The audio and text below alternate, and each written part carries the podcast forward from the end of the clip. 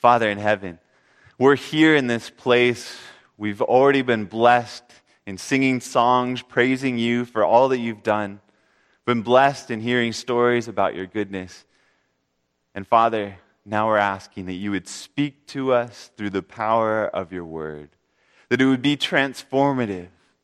Lord, we just want to open our hearts to you right now. The world is in turmoil around us, and we need a solid foundation and that is Jesus Christ. Would you come close to us?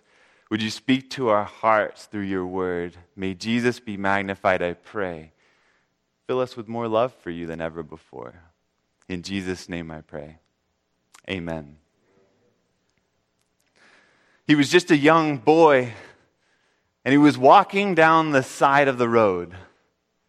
He was on a mission. He was headed to the hospital. He walked three long miles to get to the hospital. You see, this was back in the 40s. Actually, it was back in the 30s at this time when, before you could uh, have special updates come through your television set, he had an update come through on the radio, and his whole family had been sitting there in the living room, and they had heard over the radio that there's been a serious accident on Highway 29 and we need somebody to donate blood. Would you please come to the hospital if you're willing to donate blood? And so there was little Desmond walking along the road three miles to get to the hospital. And he gets there, he donates his blood, and he walks three miles back all the way home. His sister, who tells the story, said it wasn't two days later that they heard over the radio again attention, we need for some more blood. If you who came the other day wouldn't mind coming back to donate blood again. Once again, little Desmond, who heard this over the radio, walked three long miles all the way to the hospital so that he could donate blood to hopefully save another life. You see, Desmond Doss had been raised with the awareness of who God is. We talked about that the first Sabbath of this series, focusing on who God is, knowing God fills us with grace and peace in our life, but more than that, it also lives us, leads us to live lives of love. Desmond Doss had in his living room a picture of the Ten Commandments, and on that picture, he had this, this picture of Cain standing over his brother Abel with a club raised right after he had killed him. And he used to go and he used to stand on this chair because he was just a little boy and he would stand up there and he would look and he'd read the commandments and he'd look at the pictures on the commandments. Remember the Sabbath day. Thou shalt not kill. Thou shalt have no other gods before you. Uh, you shall have no graven images. You shall not take the name of the Lord your God in vain. As he would look at these images, it was ingrained upon Desmond that he served a God of love. Because you might wonder what motivates a, a, child to walk six miles in order to donate blood when he just hears an announcement about a stranger over the radio? What motivates somebody to have that kind of self sacrificing, giving love? First John chapter 2 gives us a picture of the kind of love that you and I are to have. First John is a letter written by the Apostle John the one who's the disciple known as the disciple whom Jesus loved, the one who most exposed himself to the love of Jesus, who was most transformed by the love of Jesus. In 1 John chapter 2 and verse 5, we looked at this two weeks ago. And if you missed any of the, the sermons, messages, you can go on our website and you can download those and listen to those. But 1 John chapter 2 and verse 5, it says this Actually, let's go back to verse 3. 1 John 2, verse 3. Now, by this we know that we know him if we keep his commandments. He who says, I know him, and does not keep his commandments is a liar, and the truth is not in him. But whoever keeps his word, truly the love of God is perfected in him. And by this we know that we are in him. Do you see this connection between knowing God knowing the commandments, and the love of God being perfected in our hearts. That self sacrificing, giving love of Christ comes into our hearts as we know who God is, and we recognize that through his word through his commandments. And as we keep his word, as we know his commandments, we do his commandments, that love becomes perfected in our own hearts. Then it goes on to say this in verse 6 He who says he abides in him ought himself also to walk just as he walked. That's a challenging thing, isn't it? It's a beautiful and yet challenging thing to think that the Bible challenges you and I to walk in the same way that Jesus walked. Now, the world loves Jesus. Why is it that, that people love Jesus? They may not uh, appreciate Christians, they may not appreciate the Bible, but when they think of Jesus, a lot of people uh, appreciate who Jesus was. It was because of the life of love that he lived. They may not understand all that he taught, and if they did, it would probably lead them to appreciate more of Christianity. But we know the life that Jesus lived was a life of self sacrificing, giving love. This was what led Desmond Doss to live the kind of life that he lived. In fact, when he enlisted in the military, and he was determined not to carry a gun. He was determined that all he was going to do was to run into these massive battles with machine guns, with mortars, with all kinds of hand grenades and bombs going off, that he was going to charge into battle with only two satchels, two medic satchels with him. Desmond says this in the, an interview on the Conscientious Objector, a, a documentary, which, by the way, today at 4:45 we're going to be going to the park and we're going to be passing out these books. Something that people have been so thankful for. They say, "Who's doing this? Why are you doing this? This is so great."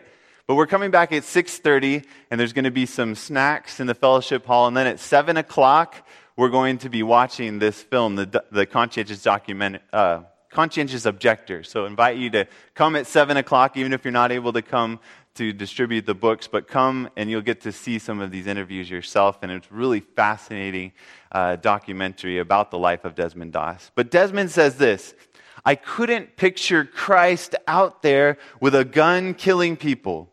All I could think of was him out there with an aid kit. Said, I tried to picture what would, what would Jesus do? I want to serve my country. I believe that this is a cause that I need to be out there for. But I just can't picture Jesus out there with a machine gun. I can't picture Jesus doing anything except for carrying an aid pack to help other people. That's what motivated and inspired Desmond in his life. That's what drove him was to save life and not to take life. Jesus himself, in talking to this same disciple, John, you know, John didn't realize this love of Christ early on. When he first started following Jesus, he had some different pictures about what Christ was all about. Go to Luke chapter 9 with me. Luke chapter 9 is a fascinating story where the disciples try to rise up to defend Jesus and his mission. In Luke chapter 9, we will start with verse 51. Now it came to pass when the time had come for him to be received up that he steadfastly set his face to go to Jerusalem. Jesus recognizes that the time of Daniel 9 is about to be fulfilled, that it's about the time for him to go to the cross. So he sets his face to go to Jerusalem, even though he'd been persecuted in Jerusalem, even though he knew what was going to face him in Jerusalem, he set his face to go to Jerusalem. In verse 52, and sent messengers before his face. And as they went, they entered a village of the Samaritans to prepare for him. So as he's going to Jerusalem, he's recognizing that it's coming to the place where he's going to be going to the cross. He's going to be taking your sin and my sin upon himself and dying there on our behalf. And he wants as many people as possible to know the good news of what he's about to do. So as he's headed there, he begins to send missionaries, to, uh, messengers out into different towns so that they can alert the town to say, hey, Jesus is coming. Get ready for what he's going to come and he's going to share, and then he's going to share what he's headed to do. Continuing on in verse 53, this town of the Samaritans didn't react so well to the messengers who'd come through their town. But they did not receive him because his face was set for the journey to Jerusalem. They weren't happy that he was going to Jerusalem, and they were Samaritans. They didn't like the people that lived in Jerusalem. There's a little bit of racism back then, too. Verse 54 And when his disciples, James and John, saw this, they said, Lord, do you want us to command fire to come down from heaven and consume them just as Elijah did? Jesus, do you see what they did? They just rejected you. They have no right to do that. You're the Son of God on earth. Let's just call fire down from heaven and destroy that whole village of Samaritans.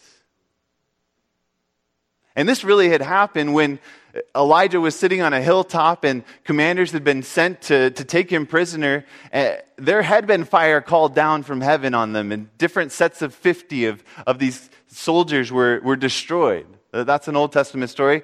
Here, they're saying, hey, do you want us to do the same exact thing that Elijah did and just call fire down from heaven and we'll just destroy this whole village because they won't listen to you? And that'll teach everybody else to listen to you, Jesus. What do you think, Jesus? Is this a good idea? Jesus responds in verse 55 But he turned and rebuked them and said, You do not know what manner of spirit you are of. For the Son of Man did not come to destroy men's lives, but to save them. And they went to another village. Here was the King of Kings on earth, and he took the path of humility. He took the path of love because he said, I came to save lives and not to take them. I came to make a difference in people's lives. I came to make people whole. And what I love about the life of Jesus. As you look at how did Jesus actually walk, if we who abide in him, if we who know him, if we who know his commandments are to walk in the same way that he walked, how did he live his life? What's fascinating is that Jesus worked so many different miracles, but Jesus often intentionally worked his miracles on Sabbath. Have you ever noticed that before? As you read through the Gospels and you read the story of Jesus, there, there are people like the woman who had been bound with a spirit for 18 years. She's hunched over and she's there and, and Jesus sees her and it's the Sabbath and he knows exactly what's going to happen. And she's been like this for 18 years. She, he, Jesus could heal her on Sunday or he could have healed her on Friday, but instead he says, woman, you are loosed. The Pharisees are upset. They say, why would you do that? He said, Wouldn't you loose your own ox on the Sabbath to go and get a drink? How much more should we loose those who have been bound, this woman who's been bound for 18 years? Jesus came to bring wholeness, to bring happiness, to bring health to people's lives. Jesus did that for the man at the pool of Bethesda who, for I believe it was 38 years, had been there as an invalid. And, and Jesus healed him on the Sabbath and told him to take up his bed and walk. Jesus loved to make people whole on the Sabbath. In Matthew 12, we find a, another story like that. In Matthew 12, Jesus goes to make another person to work another beautiful miracle on behalf of a man who had a withered hand. Now, in this time, it would have been a bigger deal to have a withered hand because so much of what took place was manual labor. In order to provide for yourself, it'd be very difficult if you had a, a withered hand.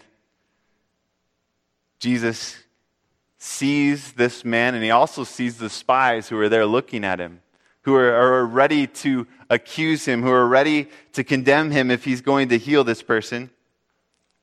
And sure enough, after he tells him to straighten out his hand, and he does, uh, they, they say, is it lawful to heal on the Sabbath?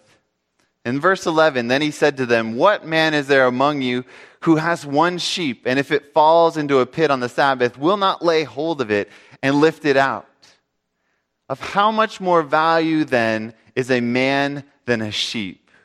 Therefore, it is lawful to do good on the Sabbath.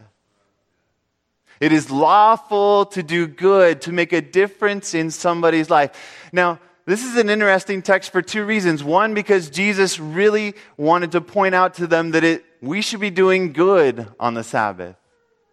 It's also interesting for anyone who feels that Jesus said, I'm doing away with the law. I'm doing away with the law of the Sabbath. I, I'm showing you that you don't need to worry about the Sabbath because what does he say? It is lawful to do good on the Sabbath. Jesus wasn't doing away with the law. He's saying, actually, the law reveals to us that we should do good on the Sabbath. Now, does the law actually reveal this? We talked last week about how the seventh day Sabbath points us to God as our creator and how that confidence in God as our creator can lead us to pray to him like Jeremiah did in Jeremiah 32 17, to pray and say, You who made heaven and earth, ah, oh, Lord God, nothing is too difficult for you. It can lead us to, to live heroic lives like Desmond Doss, to charge out into battle, to pray prayers in the midst of battle because we know that our all powerful God will hear and answer. But does it really show us that we should be doing good on the Sabbath? Go with me to Deuteronomy in chapter 5. A lot of us are familiar with the Ten Commandments being given to Moses on Mount Sinai, and we're familiar with Exodus 20, where those, uh, we have a recording of what God wrote with his own finger in stone. Deuteronomy is a book that's actually the second uh, reading of the law. It's, it's, it's where Moses comes and he explains before he goes to his death to the children of Israel the law of God. And in Deuteronomy chapter 5, Moses reviews the Ten Commandments. Now, a lot of it is, is very similar. It begins out with a, a, a, quite a similar thing. But go to the Sabbath commandment with me in verse 12. Verse 12 says, Observe the Sabbath day to keep it holy, as the Lord your God commanded you. Six days you shall labor and do all your work, but the seventh day is the Sabbath of the Lord your God. In it you shall not work, you nor your son, nor your daughter, nor your male servant, nor your female servant, nor your ox, nor your donkey, nor your, any of your cattle, nor your stranger who is within your gates, that your male servant and your female servant may rest as well as you. Now, so far, this is pretty much the same as the fourth commandment as we find in Exodus chapter 20 except for this last part about your female servant may rest as well as you. We see here that God wasn't just concerned with the children of Israel, but he was also concerned with anybody that was within their gates, with anybody that they could possibly be a blessing to on this day that he wanted for them to have rest too. But at this point in Exodus 20, the law goes on to say for in six days the Lord made the heavens, the earth, the sea, and all that is in them is, and rested on the seventh day. And we talked about last week how God blessed the seventh day. He sanctified it. He filled it with His own presence. It's a 24 hour period like no other 24 hour period where you and I can have the presence of Jesus in our life. And that was something established on the seventh day of creation, something that's perpetual, that continues on, this blessing that He shows up. Because what sanctifies something? The burning bush became holy only when it was filled with the presence of God. Mount Sinai became holy only when it had the burning presence and fire of God there. The tabernacle, we read last week how it became a holy place because it was his presence, he said, that sanctified it. It's God's presence that makes something holy. So he rested on it and he blessed it and he sanctified it. That means he filled that 24 hour period in a special way with his presence. You can have the presence of Jesus anytime, any day, but in a special way, you can have the presence of Jesus on the seventh day Sabbath like you can have no other time. Such a blessing. But here, rather than going on to point to us, us to the Creator, it goes on to say this, verse 15. And remember that you were a slave in the land of Egypt, and the Lord your God brought you out from there by a mighty hand and by an outstretched arm. Therefore, the Lord your God commanded you to keep the Sabbath day. So here it says, not only do you remember him because he's creator, but you also should keep this seventh day Sabbath because he saved you out of Egypt. Now, what's the connection here? Is there really any connection between this salvation out of Egypt and the creation story? Go back a little bit in Deuteronomy. Deuteronomy chapter 4 and verse 32 says this. This is Moses again in, in his sermon. He's saying, For ask now concerning the days that were past, which were before you, since the day that God created man on the earth. Look back over time, over history. Look back all of the days since creation and ask from one end of heaven to the other whether any great thing like this has happened or anything like it has been heard. Did any people ever hear the voice of God speaking out of the midst of the fire as you have heard and lived? Or did God ever try to go and try to take himself a nation from the midst of another nation by trials, by signs, by wonders, by war, by a mighty hand and an outstretched arm, and by great terrors according to all that the Lord your God did for you in Egypt before your eyes? Do you see here? He says, think since the time of creation has anything like creation happened? Nothing like it has until this moment of salvation for Israel, where God showed up and he rescued a people out of slavery, out of bondage, and he took them out of bondage and brought them out into the wilderness and eventually into the promised land. So God ties in his creative power with his salvific power. His ability to create is really the same ability that enables him to save. Because honestly, which is more difficult? For those of you that are artists, I honestly don't fully know the answer to this question, but I imagine if I was there painting an oil painting and it got really messed up, like maybe you allowed me to come and try to paint a little bit on your painting. It wouldn't be so pretty because I'm not an artist, which is easier, to start with a blank canvas or to start with that piece that has been messed up by me? Which takes more creative power to fix the, the one that I've messed up or to start with a blank canvas? Do you see how it takes creative power in order to take something that has been innately messed up, that is, has been destroyed, that is, has been that is, has fallen apart like our creation has.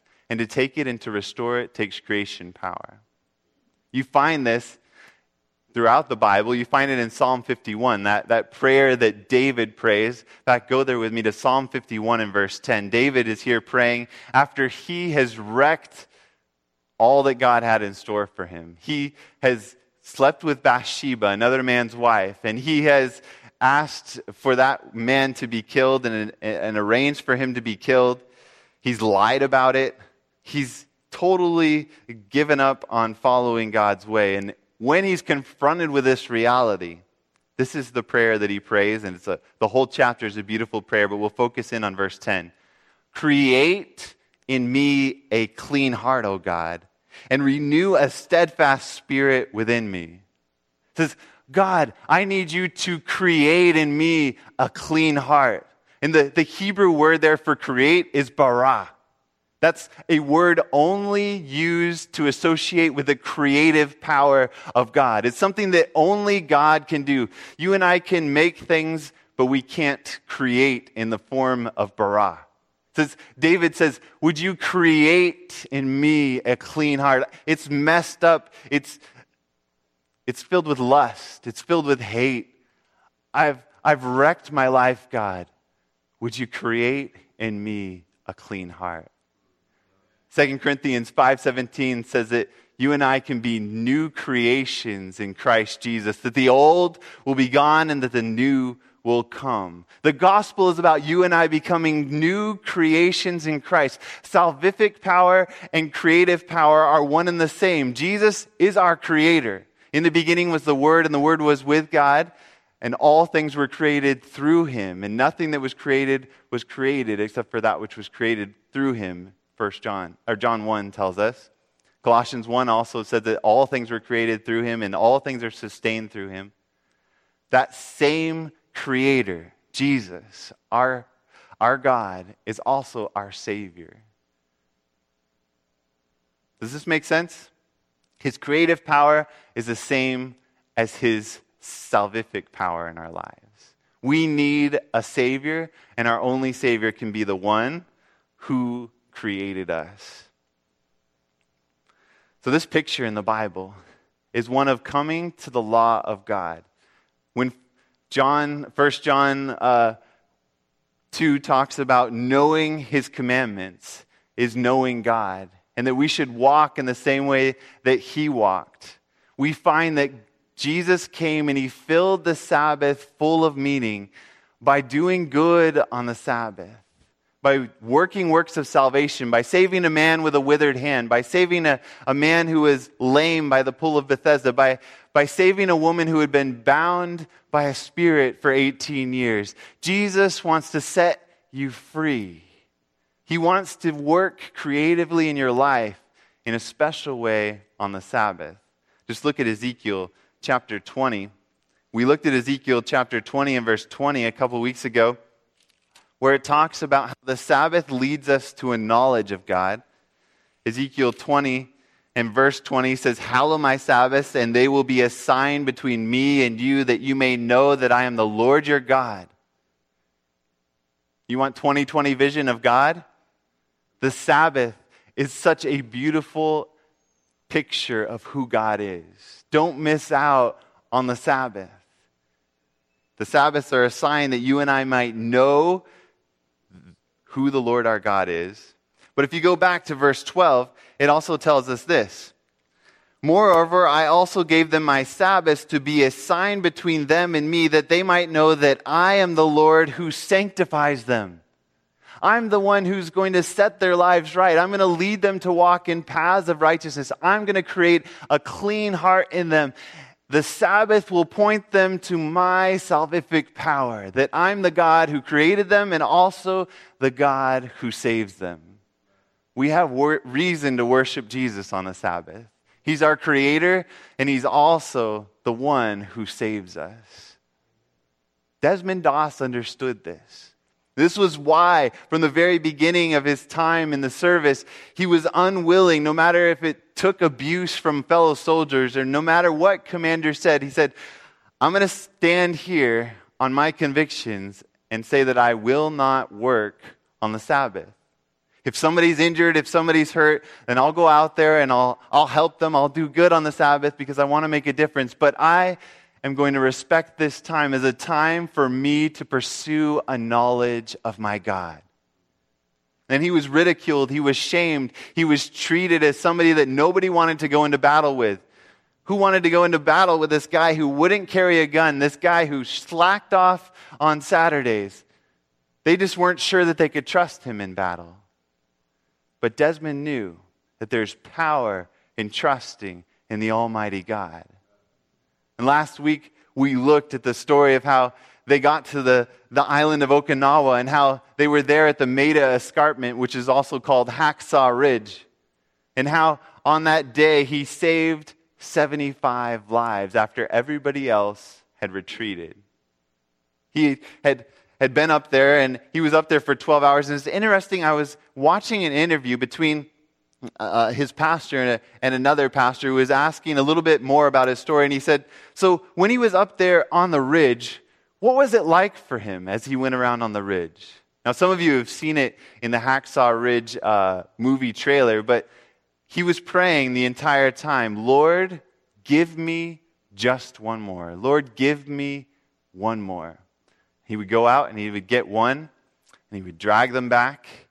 He would use that special knot that God had given that wisdom, his creator had given him wisdom, and he would put the two loops around the leg and he would lower them down the cliff one by one. And the people down below were saying, All right, Desmond, come down now, come down now. He'd say, No, there's still more out there. And he would run back out for 12 hours. So this pastor said, I asked him a question. I said, Did you keep crawling from man to man during those 12 hours up there? He said, no. I did for the first few, man. I would crawl to them, I'd grab them, and I, I'd, I'd make sure that I'd apply whatever they needed for their wounds, and then I would drag them back crawling. But then I realized something.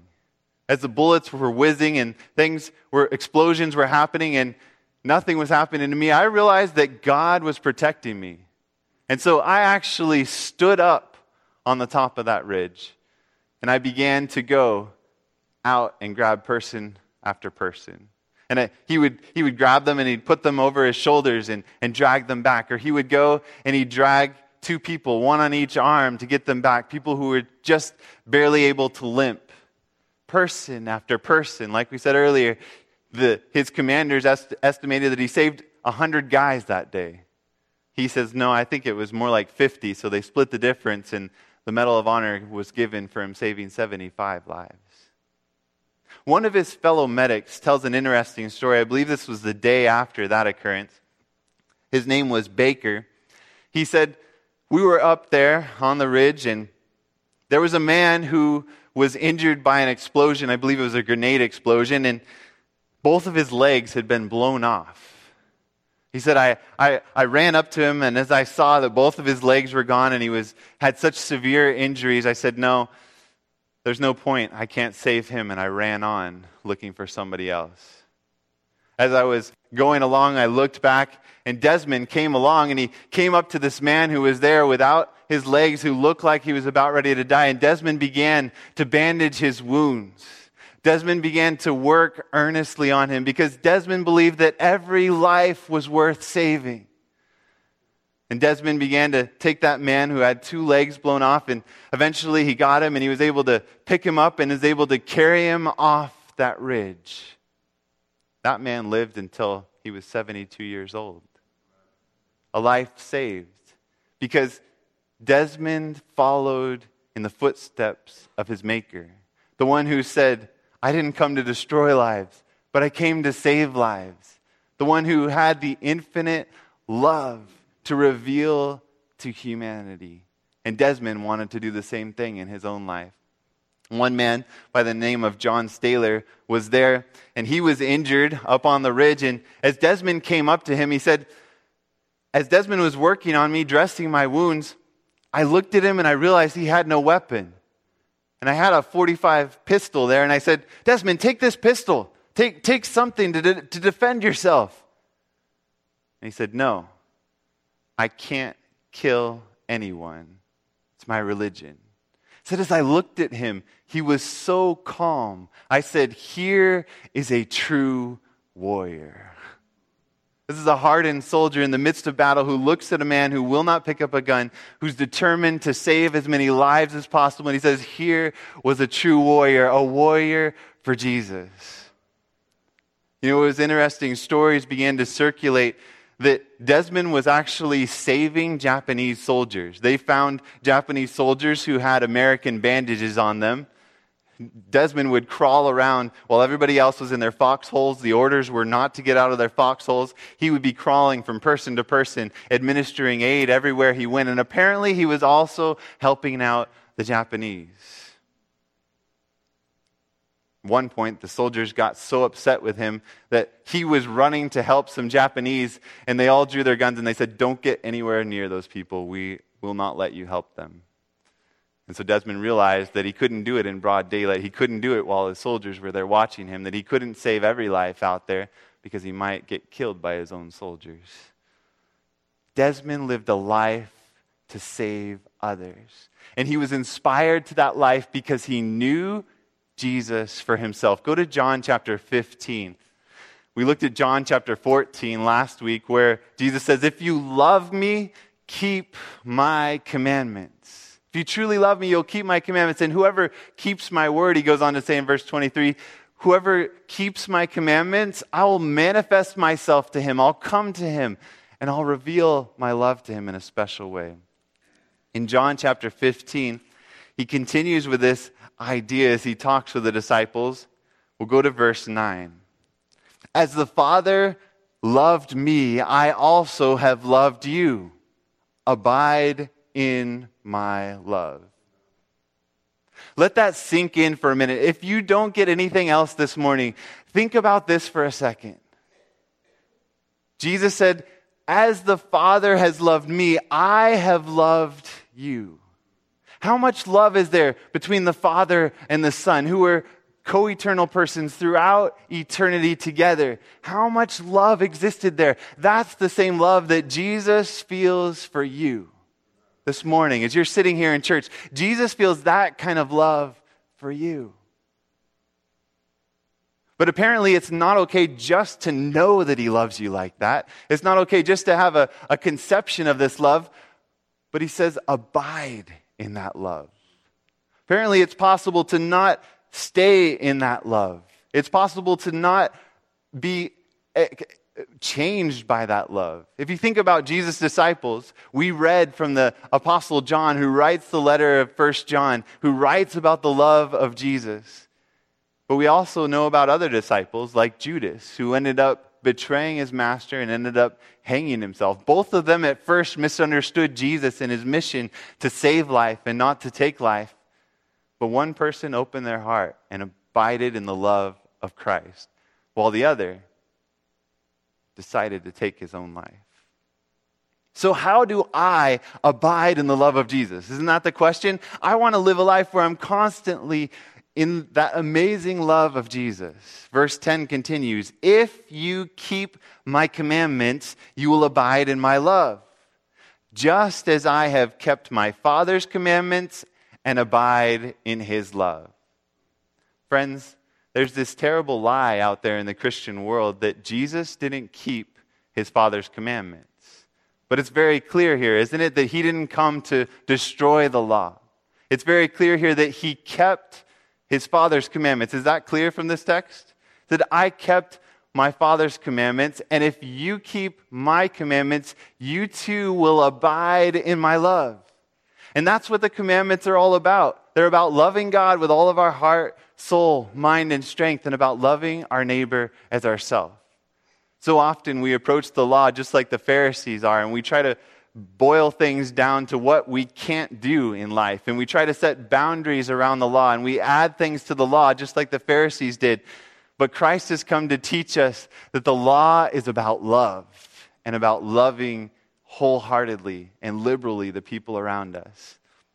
If you keep my commandments, you will abide in my love. These things I have spoken to you that my joy may remain in you and that your joy may be full. Do you want a joyful heart? Jesus says that comes from keeping his commandments, from living a life like Desmond Doss, where you're determined, you're wholehearted about pursuing a knowledge of God, about pursuing the commandments of God and following, walking in his commandments. These things I have spoken to you, that you, my joy may remain in you and that your joy may be full. This is my commandment, that you love one another as I have loved you. Greater love has no one than this than to lay down one's life for his friends. There's a mystery in the community who espouses evolution. In fact, this is something that was a problem for Darwin. As Darwin was looking and, and coming to his theory of, about evolution and about how uh, things evolve over time and species become different species. As he looked at the origin of species and he came to these conclusions, he was bothered by something, and that was altruism.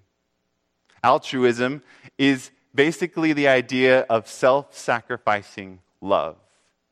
The idea where humans and other creatures will actually lay down their own life in order to save another life.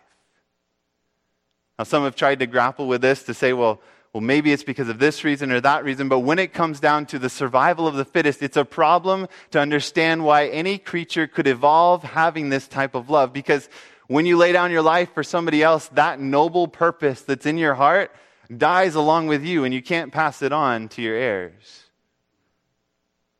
But Jesus, the Creator, the true story, the one who actually created us, planted that seed in heart. So when you see somebody that's willing to lay down their life, when you see the veterans who have gone before us, who were willing to pay the ultimate sacrifice so that you and I could sit here and worship freely today, that altruism, that self sacrificing love, we only love because He first loved us. It's something that He has planted in our hearts.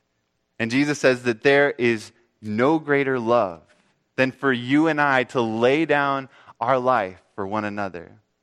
Then he says this You are my friends if you do whatever I command you. When we follow God's law, Jesus lays down his own life in a special way for you and I, and it wants to work in a creative, salvific way in our own hearts. He wants to create in you and I a clean heart, and that will go on to give us the joy of his salvation. Desmond experienced this in a radical way in his life. He experienced this from the time he was a child and walking three miles to, to give blood and three miles back all the way to the end of World War II. Now, just a few di- weeks after uh, the, the Maeda escarpment battles that took thousands of lives, but Desmond was able to save so many lives.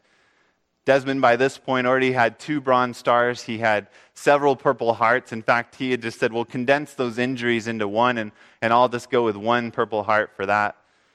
All these different things were given to him and he was a, a candidate for the Congressional Medal of Honor. But Desmond kept on saving lives.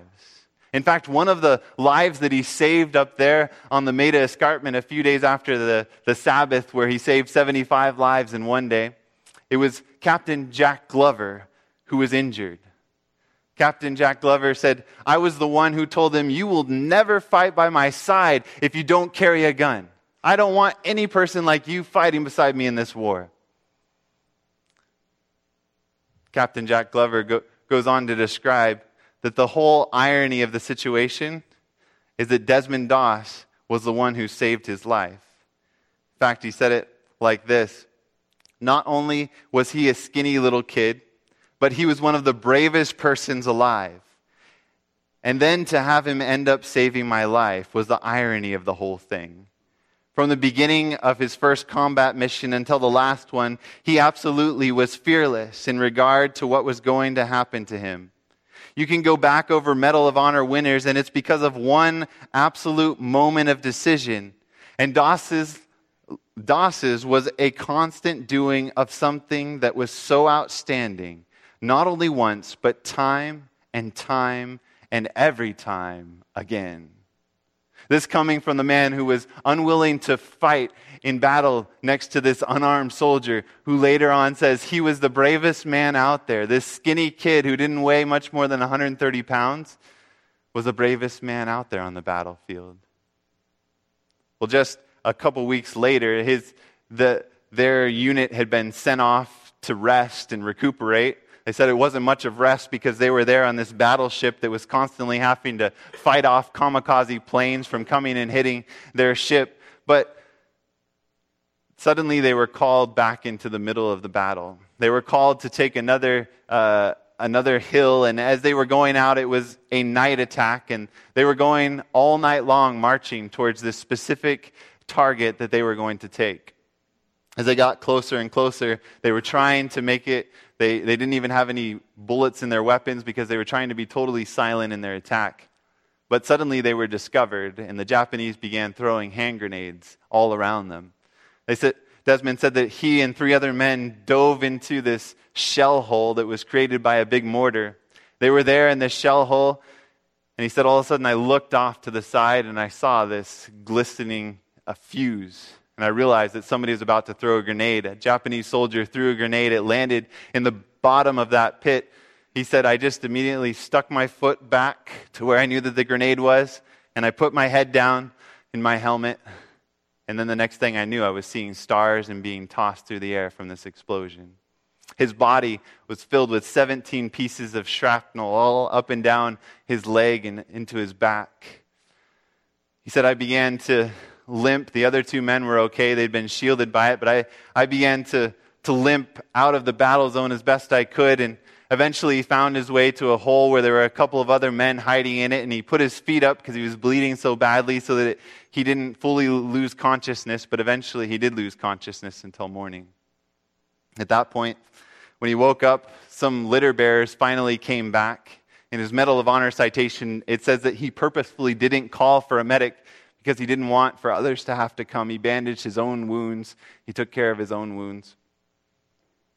But finally, Baker and, and three other litter bearers came and, and took Doss, and they were, they were carrying him back. And as they were going along the long, grueling trip back to the aid station, they were marching along with Desmond there. He was in so much pain. He said, I was floating in and out of consciousness because of all the blood that I had lost. When all of a sudden, he said, I woke up and there was this tank fire going on.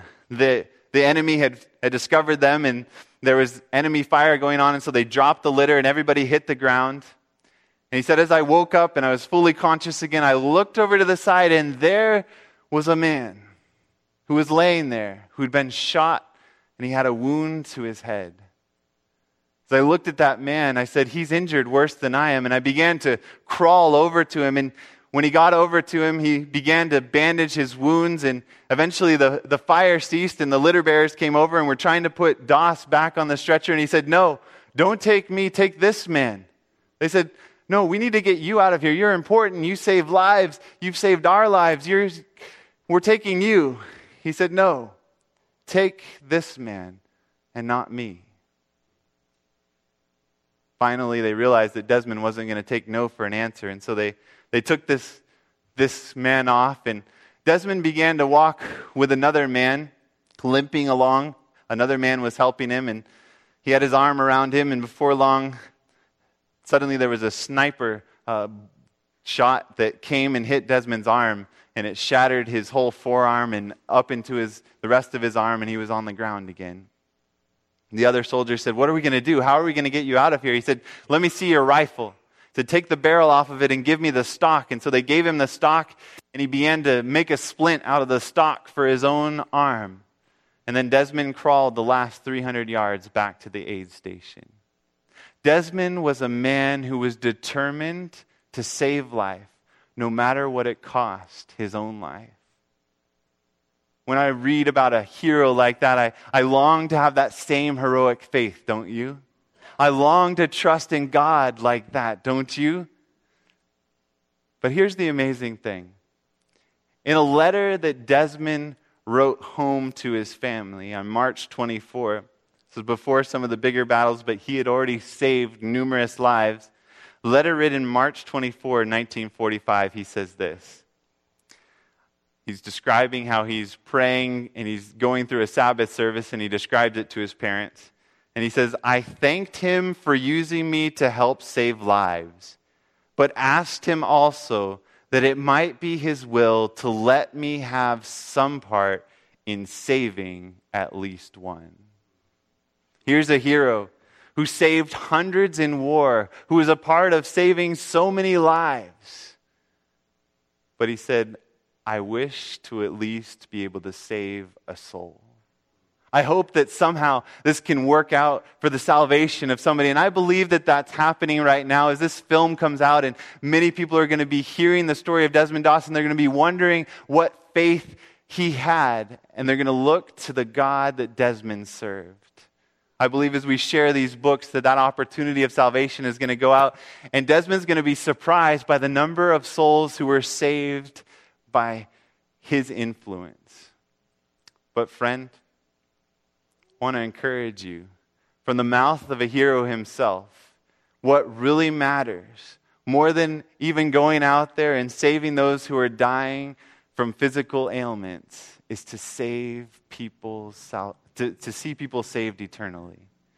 That's what Jesus came for, to seek and to save that which is lost. And as you and I know the God of the commandments, the one who spoke from Mount Sinai, this law that is love, as we know him as the God of the seventh day Sabbath and we experience him during those 24 hours, first of all, my challenge to you this morning is to allow him to recreate your own heart to create in you a clean heart this morning. I want to be saved by the blood of the Lamb today, don't you? In Revelation, there's only two things that God is called worthy for. In Revelation chapter 4, the, the 24 elders bow before the throne and they worship God and they say, You are worthy, for you created all things. The second thing is in Revelation chapter 5, when they worship the Lamb and they say, You are worthy, for you were slain and you bought us with a price. There are two reasons that we worship God on the Sabbath. There are two reasons that He's worthy of your trust in your life. There are two reasons that you can cling to Jesus in any situation you go to. He's your Creator and He's your Savior. And it all is reminded, we're reminded of it all on the seventh day Sabbath. So this morning, I want to invite you to kneel before that magnificent Creator. To kneel before Him. If you want to cry out to Him this morning, I just want to invite you to kneel before Him this morning. As your heads are bowed, I just want to give you two invitations in your own heart.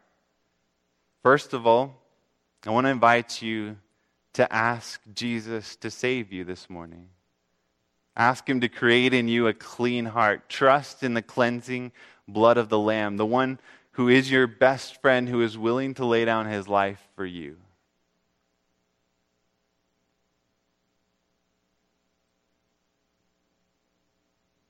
And secondly, I want to invite you to commit to that Savior, that you will be a conduit for his salvation, that you will allow him to work in your life for the salvation of others.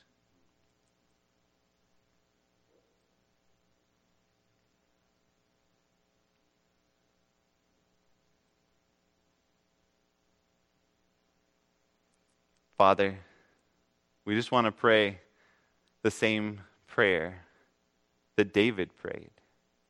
Do you create in us a clean heart? Renew a right spirit within me. Restore unto me the joy of your salvation and sustain me with a willing spirit.